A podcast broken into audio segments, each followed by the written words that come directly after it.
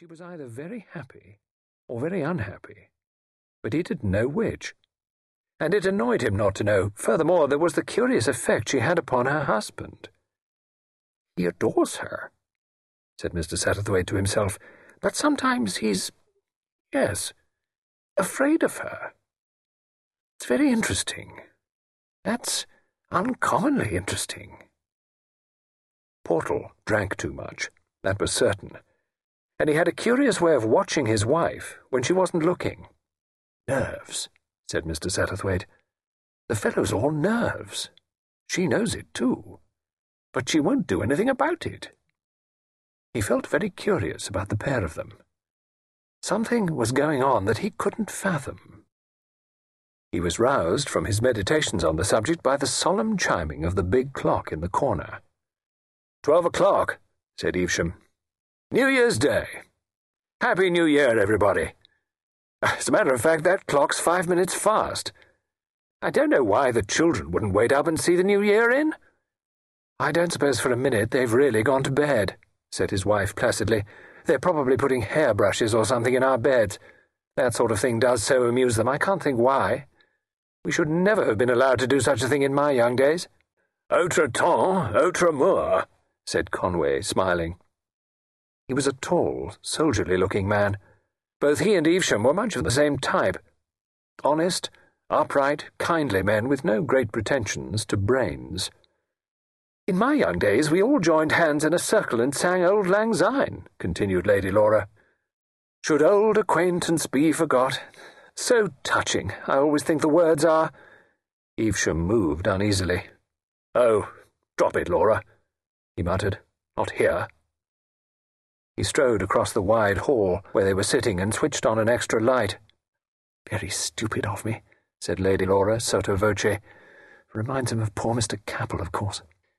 Uh, my dear, is the fire too hot for you? Eleanor Portal made a brusque movement. Thank you.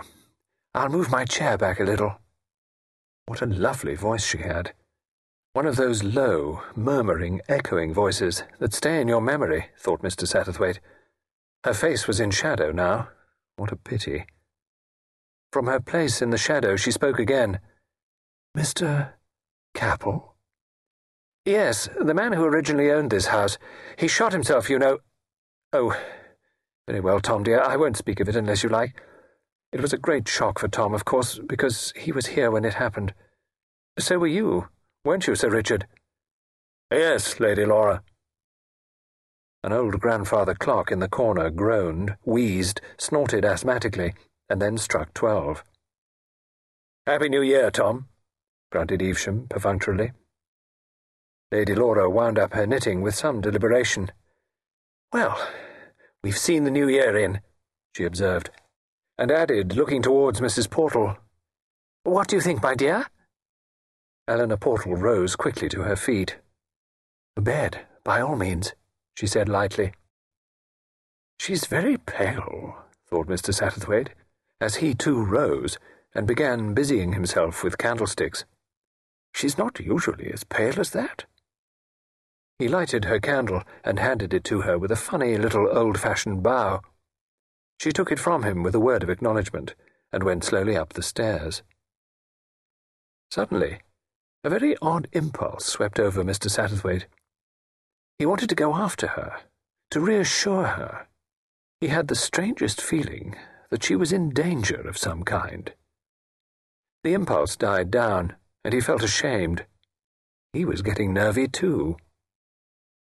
She hadn't looked at her husband as she went up the stairs, but now she turned her head over her shoulder and gave him a long, searching glance which had a queer intensity in it. It affected Mr. Satterthwaite very oddly. He found himself saying good night to his hostess in quite a flustered manner. I'm sure I hope it will be a happy new year, Lady Laura was saying, but the political situation seems to me to be fraught with grave uncertainty. I'm sure it is, said Mr. Satterthwaite earnestly. I'm sure it is.